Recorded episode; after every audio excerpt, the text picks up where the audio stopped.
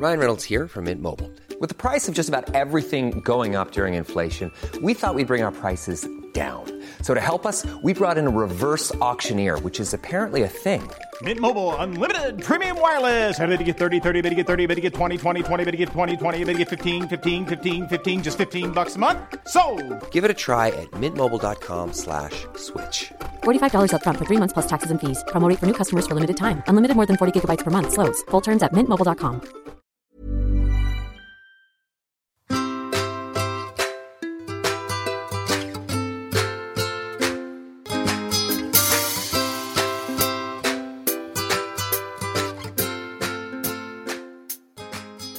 Hi, guys, welcome to Adulting. This is the podcast where I try to figure out all the things that we're supposed to know and how all the different socio political and cultural factors affect the way that we grow up as humans in today's society. And I have two guests with me this week.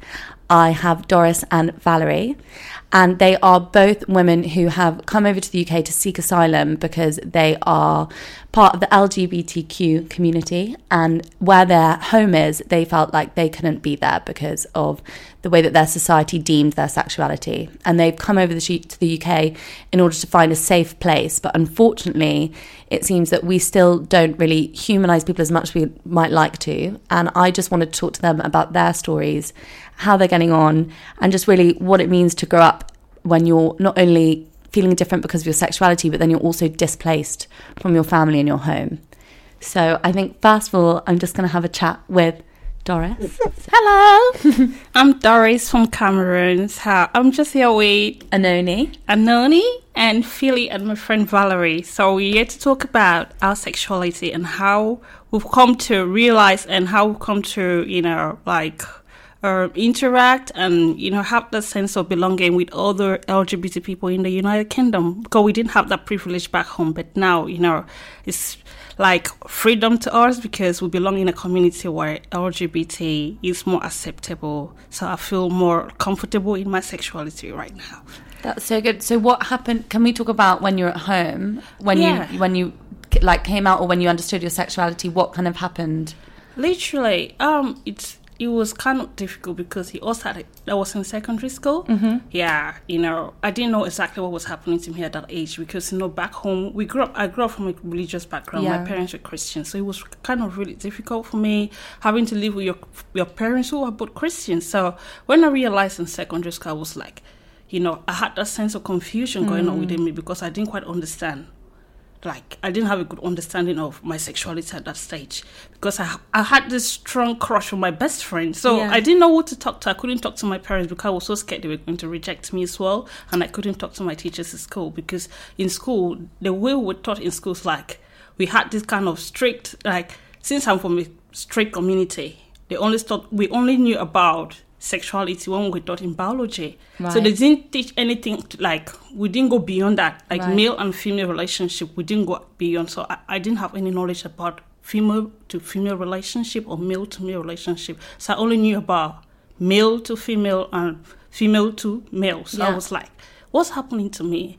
And I went on for nights. I cried for nights. and I, mm. like it was really like you know, as a child at that age, it was traumatizing to be quite honest. It was quite difficult for me. And when I went to high school, I went to a boarding school and it was a Christian school as well. So I didn't really have that, you know, there wasn't that knowledge at all because in school too it got worse because my pastors in school they called them vicars what they taught us in school was that um homosexuality is a sin that's the knowledge now at that age i got i'm like homosexuality because they had this verse in the bible that they always related to like sodom and gomorrah so i was like what do you mean by homosexuality is a sin? So i didn't even know the meaning of like they said um those people in sodom whatever they gave some kind of example said that already it planted Yeah. something in my brain. I was like but what is happening? So when i went to university there was that freedom. At least there was a bit because i, I had to go to the internet because back home we didn't have you know years ago there wasn't no technology. Yeah, there was nothing. We didn't have this um smartphone that we have today. We have all these whatsapp so we had nothing. So when i went to uni then so i did my research. At least uni it was different. At least i was there on my own. My parents rented me apartment to live. So i said okay let me find more. Let me know more about my sexuality because it's like there's something going on that i don't know. Yeah. so i went to the internet myself one evening. I googled on the internet, so I had to research a lot about it. So I, that was when I realized that honestly, what is what they think of lesbian and being a gay person is actually a criminal offense back home. That's when I got to know about it because it, initially I thought it was a sin, but I didn't know it mm. was a criminal offense as well. So I became so scared. Like, okay, now I'm in the university. If I had to live openly now, I would get arrested. So it was kind of difficult. There were things I really like to do, like physically. I like to color my hair. Mm-hmm. I like to. I love tattoo. To be honest, I'm some kind of person that do love tattoo on my mm-hmm. body, but I couldn't do all of that because I was like so scared. I was scared because those back home, mere suspicion, if the authorities suspect that you have tattoo on your body, you have this color short hair, they know that you're a lesbian. So they look more. They base their own, their own ideology on your physical appearance, which was something that was re- it was so frightening to me. I couldn't. That's why my hair today, because I grew up with that fear already. Because I didn't want to keep short hair, I didn't want to have tattoo on my body. It, was like me exposing myself just to can't those. be yourself. So you can't be yourself. So it was kind of really difficult for me to live openly back home. Mm. So I had to go in my closet, which was something that I didn't want to because it's like you're trying to hide your own identity. Mm. I was living a life of somebody else. It wasn't me. I was crying night like I spent nights. My mom even took note of me like what what was happening to me, but I didn't want to talk to her because I, I knew if I told her, I knew what she was, I knew how she was going to react to it Yeah. anyways. I didn't just want to say it. So she became worried. She thought maybe there was somebody, there was one guy to her. She thought maybe it was one guy, but I didn't want to even say it about my sexuality because she said it was one day. She said, "You know what? It feels like because my sister was abroad already. She said you need to travel abroad to meet your sister. So you need this change of environment. So, so that was like a great opportunity for me to leave Cameroon. When she said you have to travel because she actually sponsored my studies abroad, so I was like, oh. Then I asked her, I asked her, where exactly do you want to send me? Because I didn't want her to send me to any other country. I was like, I was so keen on that. When she said United Kingdom, I was like, great. Because I knew UK was a country that was LGBT, like, they were more tolerant Yeah. of LGBT people. So I was like, oh, thank you. When she said that, I was like, and my girlfriend too was in the United Kingdom then. Oh, so that was like a huge relief for me at that point. I was so happy when she said it. And when the application went through, So pleased when I came. I continued my relationship with my girlfriend when I came abroad. Oh, that's Yeah. amazing. So that was it. Even though when I came here abroad too, it wasn't easy at all because it's not as we Cameroonians we always live in a community. Right. We grew in a community, and when we came, when I came here, I also I had to live in that Cameroon community. So it wasn't easy for me to just come over and just start living. Even though UK was a country that was more. You know, LGBT Accepting. accepting. I couldn't just come and start living openly, putting tattoo on my body because I was living with my aunt as well. Right. My auntie was kind of person, she's difficult too. So I was like, okay, if she finds out I'm a lesbian, maybe she might throw me out. So I said no. So it's like all those kind of thing. I didn't want those Cameroonians to know that I'm also a lesbian. So I had to keep everything in hiding until I finally, you know, I came in contact with Say It Loud Club. They actually helped me. That was Yeah. when because it's something that yeah, you need that courage to actually talk about your sexuality. yeah, Say It Loud is is a is a charity that's funded by Help Refugees. Absolutely. and it's for LGBTQ plus communities specifically that Yeah. have been displaced Yeah. in order to help you kind of Yeah. find your home in a new place kind of thing. Yeah. Yeah. So yeah. So we say it loud. When I started, it was it wasn't easy as well. I went there, I saw other women. You know, they were telling me their story. They, you know, when you listen to other women, especially from Africa, they were talking about their own stories, and I really got inspired. And I listened to the story of Aloysius as well. Each time he says his story, I just get inspired every day. So from there, I was so inspired by listening to their stories. I gained that confidence to actually mm. go out. You know, that was where I grew. I gained my confidence to actually go out and start talking about my sexuality. And today, I'm so proud of myself because what I've learned so far, because I've run many projects with Say It Loud Club. I started as a service user and I grew up. I became a volunteer. I did volunteer with Say It Loud Club and then I became a team leader. And today, I'm an ambassador of Say It Loud oh, Club because me sharing my own story to I've also helped to inspire many women as well. Good. It's something that now I feel so comfortable in myself. I'm not scared to go out there and talk about my sexuality anymore, which was something that I wish I could have done a long time ago. You know, I, when I actually realized what I'm doing right now, at times I regret what why I haven't done this long time ago. Because the other day, I also did a podcast actually. Oh, really? Yeah, I did a podcast at Regent's Park. Oh, amazing. With, Sorry, a bit um, more fancy. Absolutely. so I did one, and the crowd. I asked Willie today, tell me, I need to know the crowd because it was like twelve hundred people. I went like, wow. I said, okay, this is yeah, of course. Oh, I yeah, was there's like, no crowd yeah. today. So I was like, okay, great, that's okay. It's downgraded. So I did. So it's something that when I keep, it's something that I really feel like you know what this is me. I've actually come to accept myself. You know, be I was so happy. Like you know, I'm now part of a community that has been there for me. They've fought for me. They've supported me throughout. Throughout my coming out stage, to be honest, so I feel like I owe them a lot. I feel like I belong to a community that's accepted me for who I am. Yeah. They love me for who I am, and I love them so much. So it's something that I can't just do without. And uh, seriously, the project that we ran with um, Help Refugee was I wanted to come to do my T-shirt. I thought they were Oh, gonna. I was like, oh my gosh, yeah, seriously. They came into our charity. They were like a blessing. You know, at time when you say in your own corner, not everybody can recognize your charity, but Help Refugee they actually recognize our charity. Yeah. It was something that was mind blowing, to be honest with you. When I saw the work they did, the fund they raised, they raised for our charity, I went home, I cried. I told my, mm. my coordinator, you know what? I don't know. I, I can't stop thanking Help Refugee. Each day I go to their Twitter page, I just look. I said, I don't know what I can do, but I hmm. know I need to do something because they've done so much to us that wh- wh- where we are today, I want to say thank you so much to Philly. Thank you for Tom. Thank you to Tom and thank you to Help Refugee.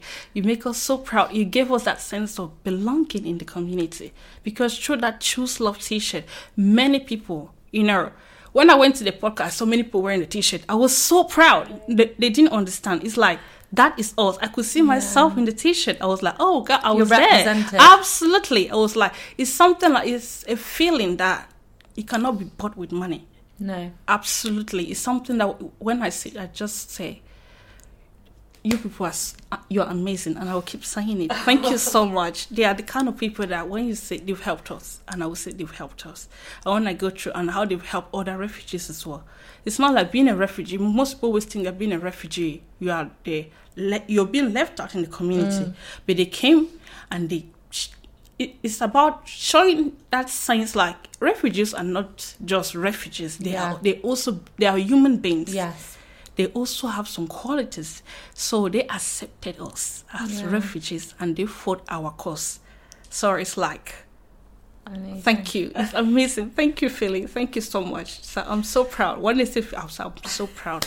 Yeah, I'm so proud to be a refugee, to be honest. Oh, And that's a lovely thing to say. I'm so proud to be one. So thank you, Philly. We're all going to be crying in a minute. And I I'm here today. I'm I here today because of Philly, actually. You know, because of Philly, I wouldn't have been here today. So it's it's been a journey. It's from Yeah. one stage to the other. So Yeah. it's like I'm here today because of her. Sorry, so. I haven't mentioned Philly, but Philly, who works for Help Refugees, is, is sat with us now, getting a little bit teary. I know. yeah, I'm here today because of her. So I just want to say thank you, Philly. Thank you for this great opportunity. It's something that I would, I don't know, it will stay forever. That's the thing. Yeah. Don't cry. it will stay forever. Thank Do you have anything else that, and like your story that you want to share with us, or My your struggle? Your, yeah, your story, your struggle. Yeah, my story. Yeah, as I said, okay, I would say I'm from. I said I'm from a religious family. My dad passed away. That was years ago. Hmm. Yeah, 27, 2007. So my mom struggled before she sent me abroad. That was in 2010. But she passed away in 2016. Oh, okay, so she never found out. No, she no she fa- no she found out in 2015, but then I was already in the United Kingdom. Actually, Okay. I was already in the UK, and when she found out, like a year after, she passed away. So it's Mm. like I was so traumatized because I felt like maybe it was maybe she couldn't bear it. No, but that was what I was so worried about because I knew she was alone, so I didn't want to talk about it to Yeah. her. You know, I was so so I was like, just barely a year after, now she's gone. What am I gonna do? I'm like, hope it's not because of that. So that thought just kept, you know, each time I mm. see it, I feel like maybe, maybe, but it was something beyond my control because it wasn't me who actually told her. So I don't know the way it mm. all happened because I'm that kind of person. I do love, you know, my phones. When I go with my friends, I take pictures. I've been in relationships anyway, so it's like casual relation. I've been out there, so I had so many pictures on my mobile phone with my friends, my girlfriends, that kind of thing. So I knew your phone is your personal phone. Yeah. So we had this party at home. My sister in the UK, the one that's mentioned about. She had a party, so she organized friends. She organized, she called for like very close family friends to come over for the. It was a New Year's party Oh, actually. nice. So that morning, I phoned my mom that early morning to wish her happy New Year. So I told her that oh, we're having a party this afternoon, so I'll be going to my sister's place to celebrate. She said, if I told her I'm going to ring her later in the evening. She said, okay, when because she calls me like every day. She said, okay, when the party is over, I should ring her. I said, okay, that's fine. So when I went there, the party was great. I was cooking and everything because it was like an open plan flat. So they were partying. I was busy in the kitchen. So one of the, the one little girl, there was a little she was three years old. She was crying. So I just said, oh. And the parents were really having fun. You know, when you just want to like have fun and you just forget about your kid for a moment. So the child was crying. I said, okay, let me just give her my phone to listen to. Is it Peppa Pig? Yeah, yeah, they love They love Pig. that. So Obsessed. I just like okay, so that at least she can stop crying. So I just gave it to her. I never knew that would cause. Oh, they went on your phone. She was there. It's like she thought the phone was the mom's phone. So I gave it to her. She was listening to it, so she handed my phone to the mom. Oh no, That kind of thing. So she was. Some people are so curious. That's mm. that's mm. rude. that's my Cameroonian community. That's how they are. They want to know things. Mm. So she was just going through. I had pictures from my girlfriend. So your sister didn't know before? My sister didn't even know because I didn't want to tell her either. She saw those pictures. It's like she went and told my sister. Oh no. It was my sister that actually came and called me when I went in. She was just crying. I didn't know what to say. You know, when because I wanted to be the one to tell her. Mm. So it was heartbreaking for me to see her cry. She was crying not because she she was ashamed for me being a lesbian woman. It was like now she's not the only person who knows about it. Other people know about And it. so her yeah, yeah. her friends know about it. How is she going to handle this? If it was just her, at least she was just shedding tears. Do you think she would have been okay with your sexuality, your sister? She would have got over it? it's something you know my family I, i'm from a christian I don't think but with my sister i think she would have because now even though we are not we are still not in good terms but i know she will come over it because she's in the united kingdom Yeah, so she's kind of- yeah she's that kind of i know they all have that stage i know that stage where she will come to a stage where she will finally accept it Yeah. yeah, i know i just have to bear with her and like she's yeah but she will come i know she will come over it with time That's good. yeah, but I was just looking for the right time. I was waiting for the right time because to talk about that kind of thing. And I was worried because I knew one day she was going to ask because of my age. You know, when they find out you're not married at a certain age, How they get worried. I'm 34. They'll- oh, that's and in. Africa, in Cameroon, when you're 34, they'll go like, why are you still single? Why are you not married? You don't have kids. You know, you get it. You know, those are the, some the questions that I, I knew one Right. day I had to tell my mom or my sister. Because when you get to a certain age, they'll definitely ask you, why are you not married? Why are you still single? Mm. Why don't you have kids? So I was like, you get to that point where I will have to open up to them. But mm. that was the way it, came It's out. just So unfair that it wasn't up to you. Absolutely. So it was beyond my control. So I cried, I cried, but yeah, that was it. But I know my mom got to know about it, but I don't know who told her. That's the thing. I don't know who told her. I can't say my sister because I wasn't there. I wasn't there when she called her, but you know, because when I rang her in the evening, as I promised I was going to ring her, she didn't pick up my phone. I rang my mom. She didn't pick up. I thought maybe she was busy. And that was, and to be honest, that was the last time I spoke to my mom until she, she never called me again. Mm. And I cried for months. I don't want, you know, there's some memories that you don't want to think Yeah. about. I cried, to be honest. Like, mm. I cried for months until, but thank God I was with my aunt. She was there. I didn't want her to know what was happening to me as well. But I cried for months. I was, this is not, it, this was what I was trying to avoid, you know. Yeah. I wanted a family that if you say something, you didn't know about something, they can accept you. But I know it was hard for her because she's in Africa. Mm. You know, when you get to know about certain things, you don't know if. I didn't know if she was even safe back home. That's why I was mm. trying because I was scared. Cameroon is a country that maybe somebody could have persecuted her because of my own crime, my own thing. They, to them, it's a crime or it's a sin. Mm. So I was so worried. So when that happened, I was like, I don't know, to be mm. honest. She didn't answer my phone call. I even tried to contact my sister. My sister too were not in good terms. I left her messages. So she never she, didn't want to mm, talk to me. Yeah. But I just stood strong, you know. At times I just like I cried for months to be honest.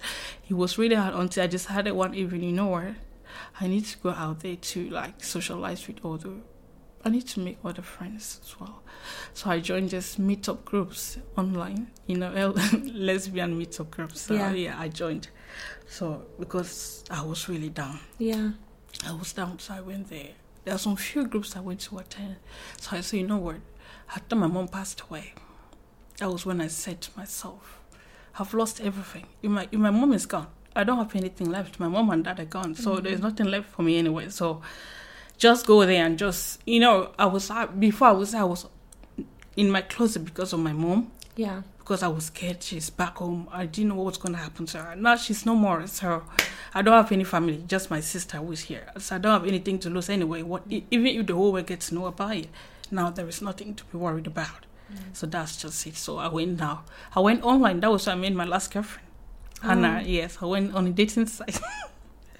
he was quite yeah i was just quite just to because i just wanted to go you know at times i was tired to be alone. I was just tired to stay at home. I just say you know what? Thank god she was the very she was very accepting as well. She was she was very supportive. She pulled me out when i was really down. She supported me in every way emotionally. I wouldn't stop thanking her to be honest. Mm. Yeah i met her online through a dating site and we were together. She talked she spoke a lot to me because our mom and dad were separated. She we had a good chat together until yeah i told her about my journey everything and she was very understanding as well she told me she'll be there for me and she was there for me when I was down. That was re- really, she was really there for me because I'm yet, yeah, she was there for me. Very supportive, loving, and caring. She had, yeah, she was, even though she had two sons, but she made that time for me as well. She was one Yeah. person that I will never stop talking about. Yeah, so that was, yeah, before, after going through all of that, I finally come. I went to. It was this that when. We went out together, me and my girlfriend. So I met this friend of mine in a nightclub. It's a friend. Uh, my name is. Um, what's the girl's name? Thelma. Thelma. I almost forgot. Her name is Thelma. We met in the night. I didn't know she's from Uganda actually. When I saw her, because she's a black woman as well. I said, "What are you doing here?" Oh, she said, "What am I doing?" I said, "I came with my partner." She said she also came with her partner. I said, "Okay." So we were chatting, we just exchanged numbers from there. Then she invited, there was a day we were just chatting on the phone. There was one day she invited me to church. She said, Oh, there's this program in church. I said, Which church? She said, MCC. I said, I don't know for MCC. She said, Why not? She said, It's a let gay friend, it's a LGBT friend friendly church. Oh, yeah. You heard of it? Only literally Valerie was just telling me. I was like, really? I said, I've never heard of that. She said, oh, you need to come there. They have they, they had one program in church that she was inviting me to come with my partner. She said, it would be lovely. I said, okay, I'll try. I'll say, I'll talk to her. If she was, she's really willing to come, they will come together. Then I spoke to my partner and she was really willing to go. I said, okay, let's go. Let's go to church. So we went there. It was great. When I went there, you know, when you're in a space where you see other people like you, Yeah. you have that sense of belong. There was something that I felt because I've been to other churches. I'm a Pentecostal Christian. Yeah. You've been to a church where a pastor will preach about, they'll preach against your sexuality. You feel like Excluded. absolutely. Hmm. So at times I just feel like I don't want to go to church. When I went to that church, I, the atmosphere was different. Everything. When I stepped out, I went like, "This is where I belong." Good. That was it. I said to myself, this is a church I've been looking for for years. So I've been going to that church ever since. That was in 2017. I started going to that church in October 2017. So till today, I I am even in the choir. I sing in the Oh, choir like so almost every almost year Sunday. yeah, seriously. It's something that, you know, when you're somewhere that you feel like, yes, this is it. So I can't, like, that church, they help me to, like, I've seen, now I tend to understand the Bible in a different perspective. Yeah. I know that God created all of us for a reason. Because the way the pastors were preaching against us, now I've come to understand the Bible in a deeper way. It's not that homosexuality is not written anywhere in the Bible. It's just what the, the pastor preach what they want to preach. Yeah. So it's like I know God created me for a reason, Sarah. I'm so happy to be good. I don't know that church was the the best thing that happened to me. Will you just have as much right as anyone else to feel like this is your world? yeah, your- yeah. And they always say, yeah, there is no fear in love. There is no how. If you want to love Yeah. a woman, why should you fear? Like, you shouldn't have that fear to be in love with a woman, or a man shouldn't have that fear to be in love with another man. No. Love is love. God said we should love one another. Yeah. So why should you say? Why should you tell me that I shouldn't love another woman? Because So I don't know. It's not written anywhere in the Bible. So. Mm. So that alone has just, you know, it helped me a lot. So it helped to build my confidence as well. Like now, okay, there's no fear in love, so I can actually love a woman. Too good, which is good. I'm al- I'm already in love with a woman, so it's not like so. At least the Bible says that as well. So I'm happy with that. Religion is not against it, which is good. The law is not against it, which is good. Which was something that in Cameroon, the law is against it and the religion is against it. So yeah, it's a completely different thing. Yeah. So that was in. So when I sat down from there, I was so pleased until. I sat again. Another thing that drew me to say it loud club was, was that towards the end of that year, I was watching TV. You know of this Harvey Weinstein? In Harvey Amer- Harvey Weinstein. Yeah, Harvey that's his Weinstein. program. Oh, in America. Yeah, When I sat and I listened to, I was watching TV one evening. I saw women talking about how he assaulted them, what they've been through, and they kept it for years. It's like we all have a journey. Yeah. People don't come out for a reason. Yeah, So that also inspired me. So because you No. thought that was powerful. it was a powerful thing. I saw Angela Jolie. I couldn't believe that those celebrities have gone through. Honestly, when they came, I was like, oh, so you people have gone through this for years and you just kept quiet. So it's now that so something must trigger something. It's that shame, so we So- need to get rid of shame. Absolutely. So it's like that also added something in me. I'm like, Mm. okay, you know what? You need to go out there. That thing that you've been suppressing for years, that thing, you need to go out there and start talking about it. You need to be other uh, you need to. That is it. So I sat one day. I went to UK LGIG. I told them that you know what, I need help. They said, mm. okay, you go to Say It Loud Club. I said, what is Say It Loud Club? They say, this, they say, go to King's Cross, you say it. I said, okay. I went to Say It Loud Club. I met Aloysius. I said, I, I need to talk to you. That was where my journey started. So I spoke to Aloysius. Honestly, I've been through counseling. They can't. I went through counseling because each time I talk about my story, they have really helped me. Before I couldn't talk about my story like this. I would cry until. Yeah. But through the counseling today, I can you're actually. it. absolutely. So I've been through counseling, and it was great. So it's been a journey. When you listen to other people, then now me too, I tend to inspire other people through my own stories as well. When I tell them, they go like, you know what, I'm so proud of you. I say, because you can't be proud of yourself if you can't go out there and talk about yourself. If Yeah. you, yeah, if I just sit there, then I say, no, I, I, to me, I believe I'm not doing enough. If I can inspire other people by sharing my own story, I know I've done something.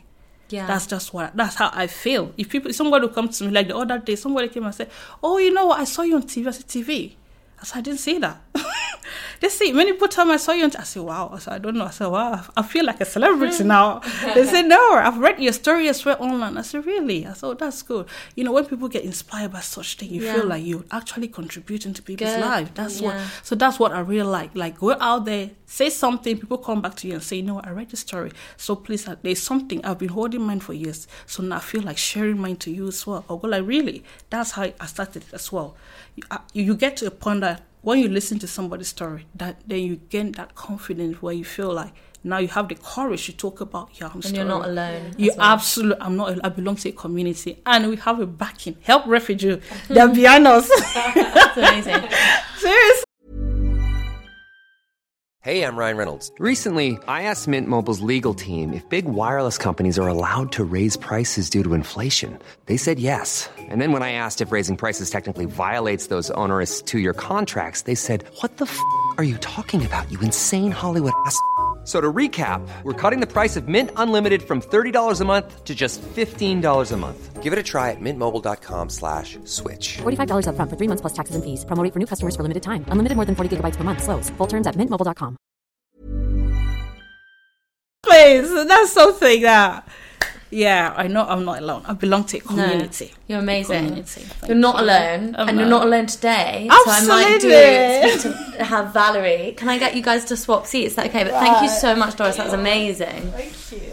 So, Valerie, you're also from Cameroon, Yes. and you're also a lesbian. Yes. And but with you, like I feel like you also had a really difficult time. I mean, could you talk us a little bit more about what happened at home and how? Yeah, everything started when I was 17 in the um, college. So in the college, I went out with friends and everything. So we went, we we finished like really late. We were really drunk. We went home, and me and my friend we were sleeping in the same bed. I didn't know that she was lesbian. Yeah. So she started touching me anyhow, and I felt like, "What are you doing?" You know, I felt really shame. Like, no, don't touch me, anything. And by four o'clock, she's still four o'clock in the morning. She start again. So I was like, okay, you know, I was feeling good, but I didn't Yeah. want her to know that I was feeling good. So Right. I let her do everything, you know. So and the next day I was feeling really ashamed. So Mm. I didn't talk to her for like a week. And after she came to me and we start talking about that and that's how we start our relationship. Yeah, and so then after that, you kind of thought, actually, maybe I quite liked that. Maybe Yeah. I like women. Yeah, yeah, exactly. Because I kind of have a to see a woman and start, oh, this girl is really nice. Not Yeah. because I like her body or everything, but because I think that oh, she's really attractive. Yeah. You know, so that's how it started. And after that, we have a, a hi- hiding relationship for like a, a month. You know, because we were going. It was the end of the college. Uh, uh, the end of the college. So when I was graduate, she got graduate as well. We went out different part universities. So I went outside when I was living before. So when I went there, I was in the university. We have women. I mean, like girls have their own uh, block, like home and everything. Yeah. So I was sharing a home with another girls as well. And one day I heard, you know, she was talking on the phone with someone. I didn't really know. You know, the conversation was kind of suspicious, you know, like talking to a girl on the phone like your boyfriend or like a girl. I think it's a little bit different.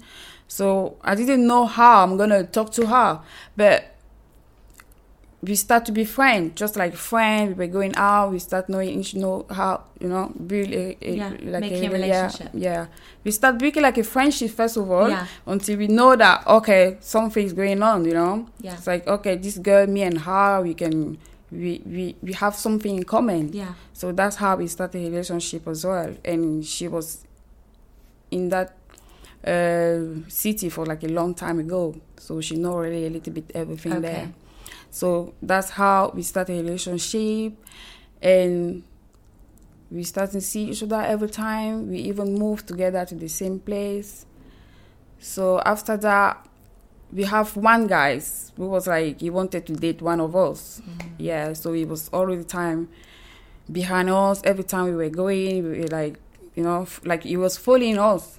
So one day we, I was in her, in her house, and the window everything was closed because you can't just be like that and start kissing someone because you know that if, Someone if yeah come someone to catch you. But we don't know what happened. So he came by the window and opened the door.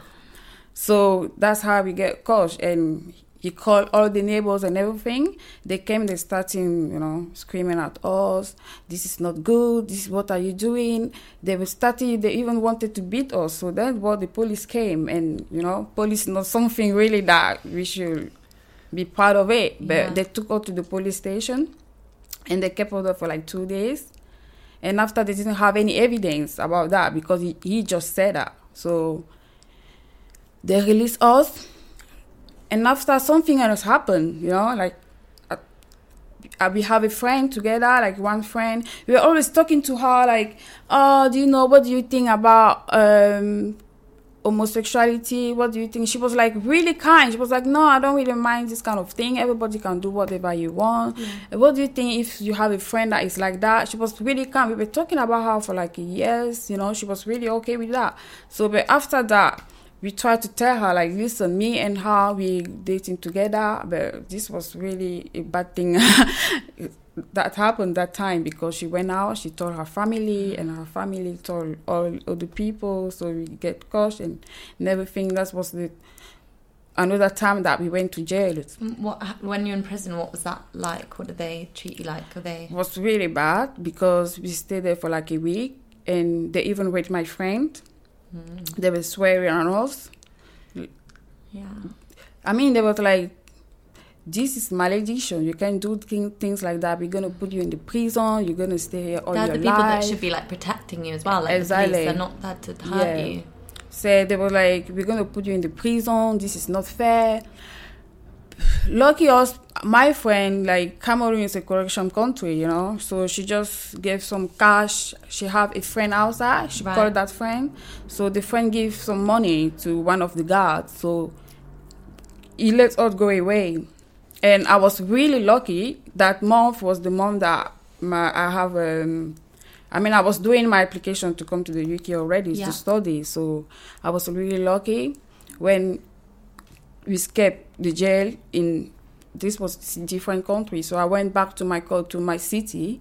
That's when I fly, but I didn't even tell my friend I was flying because I was so scared about my family is gonna know this Right. and that, and I was really really scared. I was even crying when I get the confirmation that I'm coming to the UK, I was like, oh my God, this is really big thing. It's coming the right time, you know? So I was really happy. So I fly to the UK. My family didn't know that, that I was lesbian and everything. But they pay my school fee, you know, everything. They were happy for me to come and, and study in the UK. So when I came to the, to the UK, I didn't know anything about, you know, I'm not that social girl, so I didn't know anything about LGBT things like this. So you were still trying to hide it. Yeah, I was still trying to hide it, and I didn't know how to expose myself in the country like this because Right. this is really different culture for me. I'm Yeah. coming in Africa, it's different. It's really, really different. Everything is really different, and because I really faced with police back home, I couldn't go to a policeman to say, "Okay, listen."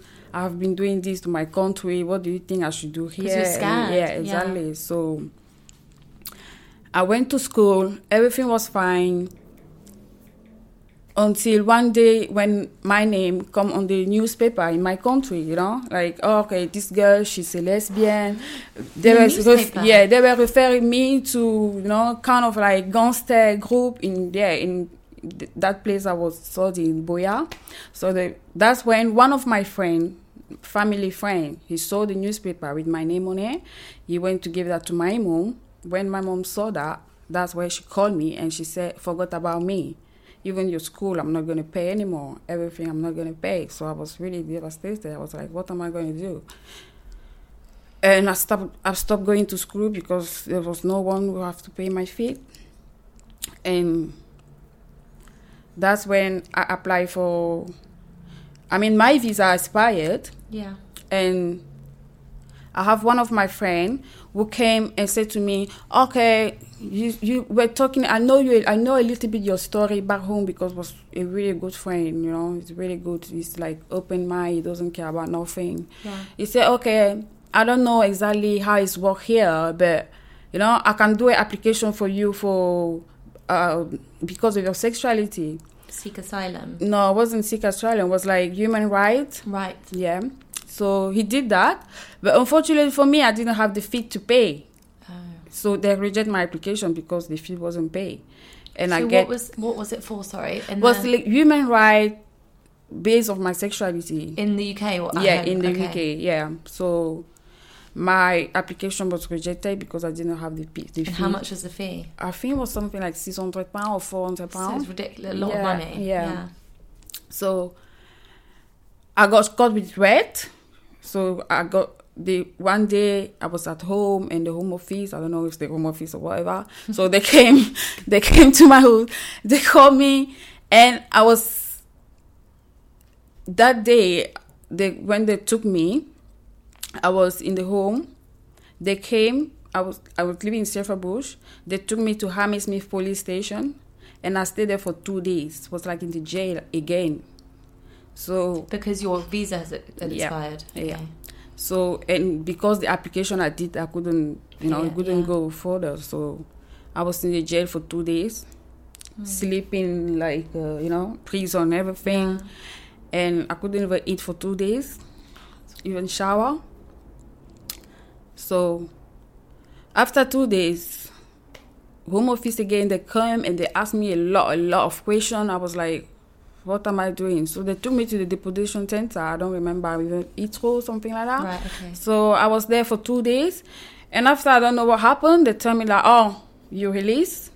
Okay. But inside then, my one of my friends told me you should apply for asylum, you know, Yeah. because it's the same thing that you did on your application I- and it's free. At home, if you were caught being a lesbian at home, you could you're at risk of being killed. Did you say? Yeah, exactly, So you literally can't go home because your life is on the line because of your sexuality. exactly. That's the thing. So when I was in the deportation, I applied for asylum, Mm. and after that, uh, I was released, and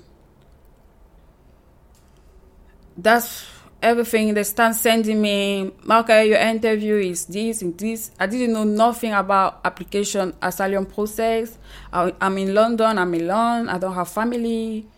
I'm not working. How am I going to get friends? You know, so I didn't know nothing about that. So I just write my story on my own. I write my story and everything. So the day of my the day of my interview, I went there with everything. Yeah. I was. They asked me for like more like more than two hundred questions. You know, oh yeah, Gosh. asking me about this. I need to give this day. I need to be like exactly give the date. I need to talk about everything, all the experience and everything. So this is what I did, and after that, I wait for two year and a half to get the decision.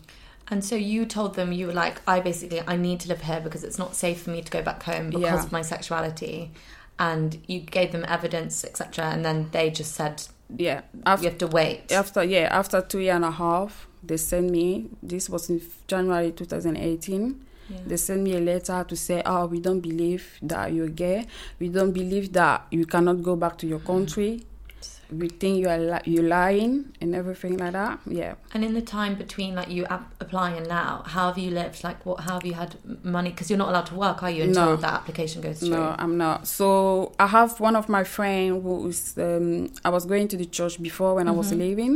So he, when I told him about my experience, he's really old, like 17 years old man. So yeah, he told me, "Oh, listen, I have a flat. You can come and take care of me." You know. Yeah. So. Yeah, exactly. So I went there and I started living with him, and he's you know he's an old man. I take care of him, and when we have food, we eat. When we don't have, we, you know, Yeah. we could just stay like that. But it's really helpful. For me, I find this so interesting because I'm not religious at all, and I think that sometimes religion, especially for you guys in terms of your sexuality, that's mm. what's caused a lot of the problems.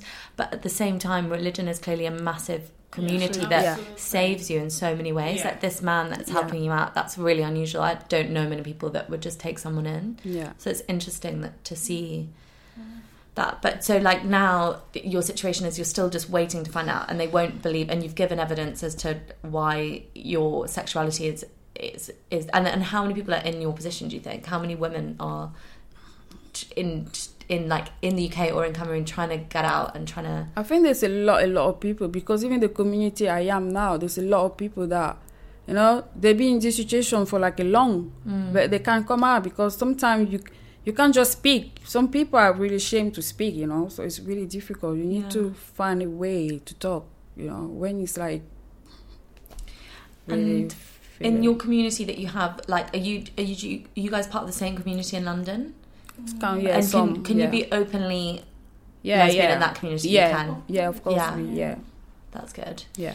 But going forward, like, what do you wish could? I mean, obviously, you said now that your like relationship with your mum is broken down, but you like you feel hopeful, don't you? You were saying before that. You Yeah, think- yeah. I feel really hopeful that thing is gonna change and she's gonna forgive me and she's gonna understand that, mm. you know. You don't need Everyone- to be forgiven. though. You haven't done anything wrong. I mean, because I love my mom, you know. Stay Yeah. without talking with her is just something that I can't believe I could do, you know. So it's really difficult. Yeah. me, but you haven't. You don't need to be forgiven because you haven't. There's nothing wrong. There's nothing Because wrong I with having think that sexuality. okay, one day maybe she's gonna say, okay, I, you know, I understand. Yeah. She, yeah, something like that. So yeah. So Yeah, no, it's just it's just baffling for me to hear because it's it's obviously like I'd lived such a privileged life where I'd even if my parents maybe didn't understand if I was gay, that would just kind of be the end of it, and they'd probably get over it. But Yeah. the fact that you guys have to go through the turmoil of your your country and your home just being like, no, you can't exist here, you can't be here. But then the other problem is when you get here, you still got like the, the problems that you're going through. Yeah. And sorry, I'm going to come. Doris, do you have? um Are you able to live here easily? Is your like? So have you got the same problem with asylum where you live here fine? Um, I would say for now, to be honest with, with you, the way I'm living my life, I live very openly. But do you have like um a Like home? at Are you allowed to home, um, at home, I would say because I have my uncle. That one is in the military. He Oh. threatened me like years ago. Like since he found out that I'm a lesbian, he said he doesn't. So, So you that can't fully come out Yeah. no, I'm out already. So now you know what? It doesn't really matter to me. Now Mm. he knows that I'm a lesbian. So to me, to be honest with you, the only thing is that if I go home, I won't be able to live openly. Right. So that would be like taking my I don't know I can't live in the hide I can't you. that's I can't hide my identity anymore. I've gone so far. anymore. I've gone so far that I want to really inspire people. I want to be a role model to other people. Yeah. So I can't be hiding. and you should be role models but what we need is more people to understand that like how, how awful it is back home for you guys that you can't so we need to be more accepting of refugees and like women like you are just a woman like me we're all the same Yeah. and you should be have just as much entitlement to live here regardless of where you're from your sexuality or any other factors and i just think that's something we need to kind of try to drum home Absolutely. But the thing about back home is that it's very difficult because they work according to the law. Mm. Yeah, it's being ruled by the. It's a country that's been governed by the law. So it's like since it's illegal, there is nothing. There's absolutely nothing you can do about it, and it's Yeah. so bad because just mere suspicion of somebody being a lesbian or gay, you just get arrested. but it's because everyone's scared it's a bit like probably your friend that told on you Absolutely. she's Everyone- scared for yeah. herself Yeah, so, so it's like now if I go home, the truth is that I can't live openly, Mm. which is something I don't want to. If I can, I live openly in the UK. So why do you want me to go somewhere that I'll be hiding? yeah I can't hide my sexuality. That's indirectly taking my life away. A hundred percent it's part of you It's me. It's me. I don't mind. uh, It's just me. If you tell me to go and hide somewhere, it's like you don't want me to leave. It's best to kill me yeah rather than me hiding. Why should I hide? you shouldn't live like that. Absolutely. So it's something that I really wish there will be a time. The time will come when the country they will come to accept LGBT people for who they are, not being like they are like outcasts or they are criminals or they are. They need to accept them like human beings as well. Mm. I just hope for that time to come. Like, do you know what's interesting? You just said that, and it's just made me think that you're saying your country doesn't accept LGBTQ people, and it's not human. But that's exactly what the UK is doing with refugees because we're saying like you're not legal. Like they've said to you, Valerie, that like you're not legally meant to be here, and they're saying to you that you're other. And we need to see that if we're sitting here on our high horse going, "Oh, it's fine to be LGBTQ and we're so open with that, then we need to readdress the way that we look at refugees and people who are in crisis areas and let you in because you can't have one and not the other. And it, it comes into feminism and any kind of thing like that is you have to accept everyone as equal. So we're just as bad in, in some ways because we're being just as alienating. We might accept your sexuality, but you're still not fully being registered as, as, as a, a human. Yeah, absolutely. here, which is That's really- the thing. That's the thing. Most people find it hard to go to the home office because of exactly what you're saying. It's mm. like you get to a point where you have to go to the home office and explain. You know already they're going to ask you questions about your sexuality. That's the most difficult thing for Yeah. you to, you know, to, for a human being to go through. It's just that it's lucky enough they don't really ask intimate questions anymore. But I know before they used to ask really intimate really? questions, which is really intro. There are certain things that you don't need to ask somebody. No. At times you feel like Not relevant. it's not relevant. You can't ask somebody what you you can't be asking such questions. To be honest, to me, you're asking for pictures. I don't know. So certain things are not. But now, I know one day, yeah, the way things are going, gradually they'll come to a point where they'll, they too, the law will change where they'll have to just accept Yeah. LGBT people for who they are too, being from other countries as well. I know, yeah, I know. Yeah, being from here is different from us being from back home. We have to go through all of that. But I just hope one day the government will tend to understand that Yeah, that's it. For agree. somebody to talk about their story, eh, especially about our sexuality, is really hard. Hmm. You just, yeah, especially when you've not been through counseling. I have this courage to talk to them because I've been through counseling. Yeah. Those who've not gone through any sort of counseling, it's really tough Yeah. for you to stand openly, especially when you're from Africa. It's so hard. You can't. People have been through sexual assault. They've been through a lot. They've been to prison, like what she just. Yeah. You can't explain all those torture people have gone No. through. So it's really hard for somebody to explain that. Then you don't believe the person. Then they tend to start bringing evidences. You need evidence to prove. Yeah, and you're it's just more. you- it's, it's just like your life, and it's like you keep going round and round, and they refuse. You have to go through it again. It's like.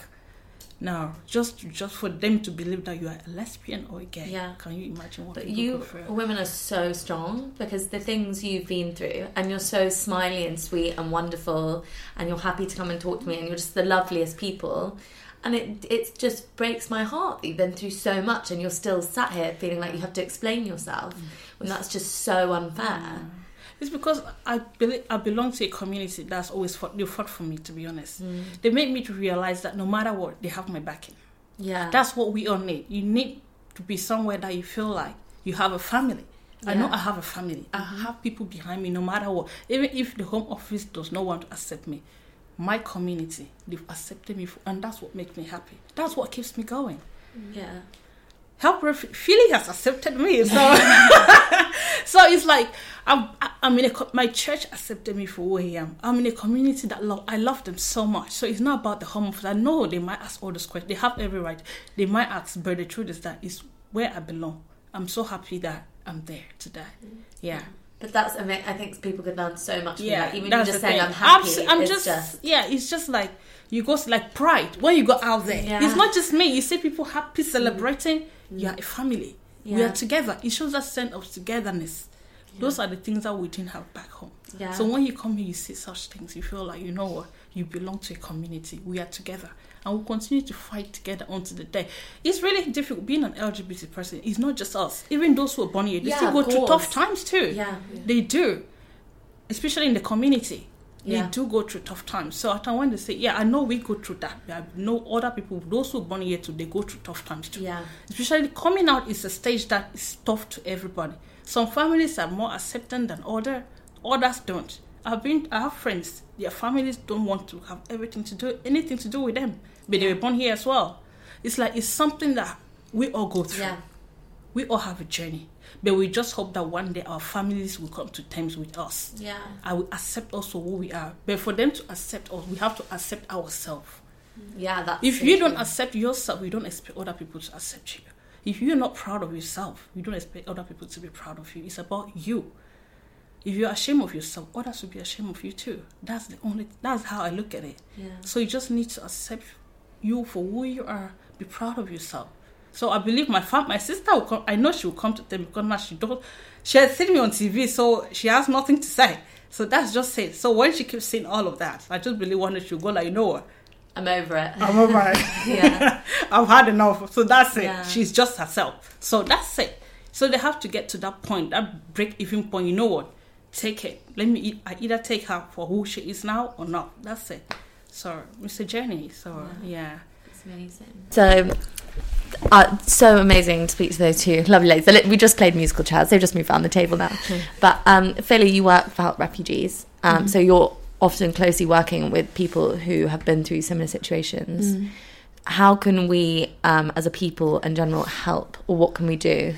Well, I think the like important statistic, like to put a statistic on on these like true, really true stories, is that Uh, between 2015 and 2017, three quarters of asylum claims on the basis of sexuality were rejected in the UK. So people in the same situation as Valerie, and I one of them and it's normal to be outraged by that and Yeah. to have to feel like you want to do something and over the last three years since we since we started help refugees we've been amazed to learn as we as we go that actually writing to your mp and telling them that this is something that matters to you is is something which does work. And if enough people if we are having the conversations if we're talking even just with friends, with family, having conversations, sharing things on Facebook, reading articles, and also writing to your MP. You can find your MP's details on Write to Them if you Google Write to Them, um, and you can tell them that you want them, you want to to, to see the UK doing more about uh, accepting LGBT refugees and asylum seekers quote the three quarters of people were rejected um, on on on on people replying on that basis were rejected between 2015 and 2017 and say that you as as a human being and as a British citizen you're not happy with that And that's it because everyone can do that. So that's a really great thing to do because I never want to. Sometimes it's hard, you know, when people say like give money or not everyone is able to do that, but all of us can write to our MP. So that's such a good thing to know. Yeah, I think it's really important and and follow, you know, again if you you follow Say It Loud Club on Facebook, you can follow us and we will always be we always find it really important to to be providing really tangible ways of helping. I think in the past charities have been sometimes untransparent about like what they're doing, who Yeah. they're helping. We like want to share the stories of the amazing people that we work with, like these two ladies here, and uh, and we want to say we we try to be really really clear about this is what we're doing with your money. This is what you can do if you don't have money but you have some time. Please write to your MP constantly because Yeah. it's their job and it's in their best interest to do what their constituents want. Yeah. So there's all we try to make it like there are lots of different ways. You can, you know, 20 quid is one of the rainbow choose love t-shirts Yeah. and when you buy one of those t-shirts on ASOS, um, that that that money will go to supporting groups like Say It Loud um, in different countries where we work. We're working in 10 countries. So there's loads of different things you can do and it doesn't have to seem really overwhelming. Um, and and I think it can do and has historically felt scary, like Yeah. knowing where to start, engaging with a cause or even picking something.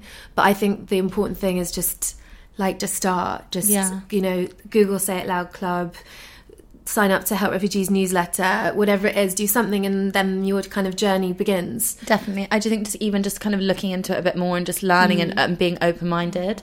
Um, I'm going to link everything below with regards to help refugees, say it loud, the t shirts. Um, and any other websites that you guys think might be helpful for people to know about.